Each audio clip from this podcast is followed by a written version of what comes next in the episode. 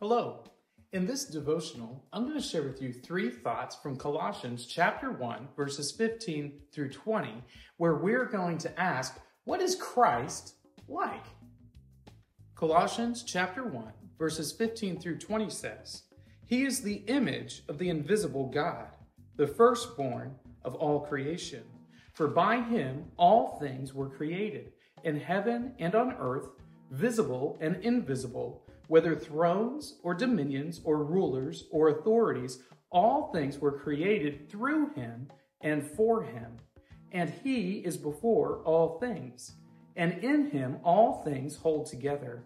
And he is the head of the body, the church.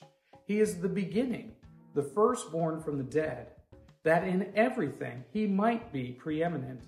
For in him all the fullness of God was pleased to dwell and through him to reconcile to himself all things, whether on earth or in heaven, making peace by the blood of his cross. As Christian people, we need to know what Christ is like. We need to know what some of his characteristics are, what his nature is, where he comes from, what he's doing, how he's doing it. Because when we know these things, our understanding of who he is, why he said what he said, why he did what he did, and the implications that all of that has for us. Understanding what Christ is like helps us to follow him better and to be more Christ like ourselves. Here are three thoughts from Colossians chapter 1 verses 15 through 20.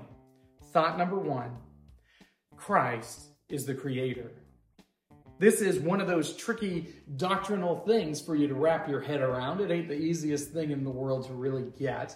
But Jesus Christ, the one who dies on the cross, the one who's born in the manger, the one who performs all these miracles, guess what? That same person is active in creation, and everything that is made is made through him and is made for him.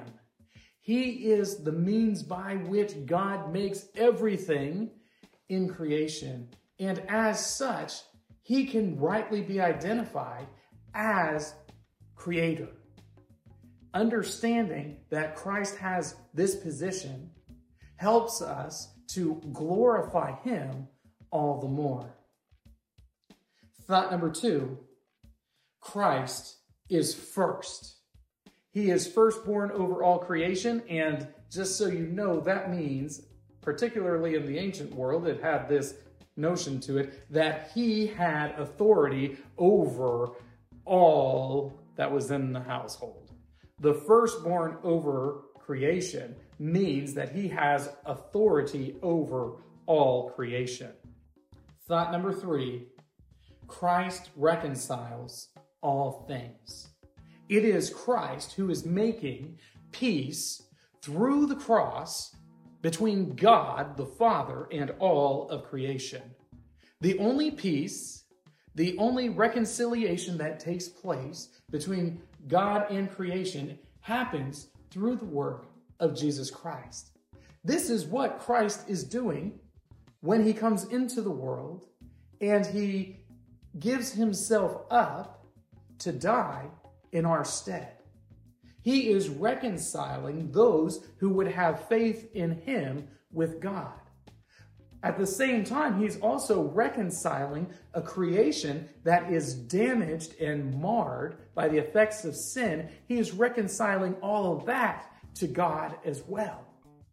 Christ reconciles all things to the Heavenly Father, either through faith or by his righteous judgment and condemnation of those who are outside of the faith. These three thoughts come to you from Colossians chapters 1 and 2. If you'd like to read through the Bible with me, you can do so by joining the Facebook group Through the Bible, where we are reading the text of Scripture together.